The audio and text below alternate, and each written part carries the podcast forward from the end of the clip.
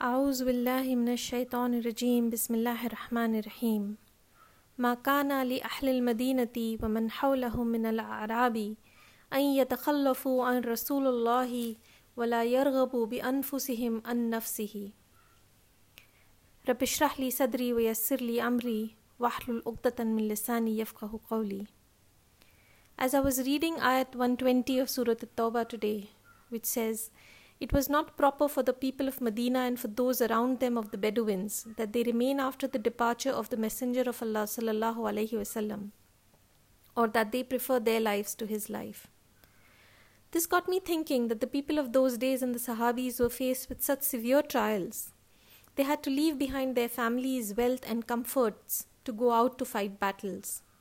It was not acceptable for them to choose their own lives over the lives of Rasulullah sallallahu alaihi wasallam.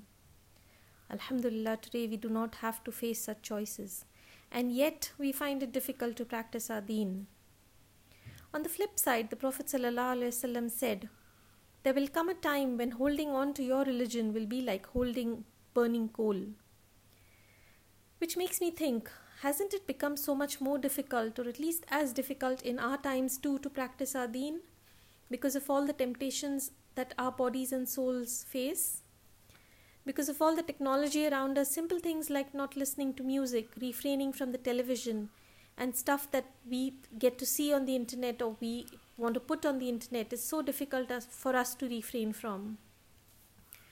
The same ayah ends Allah does not allow the reward of the good doers to be lost or in Allah la yudiyu ajr al muhsinin.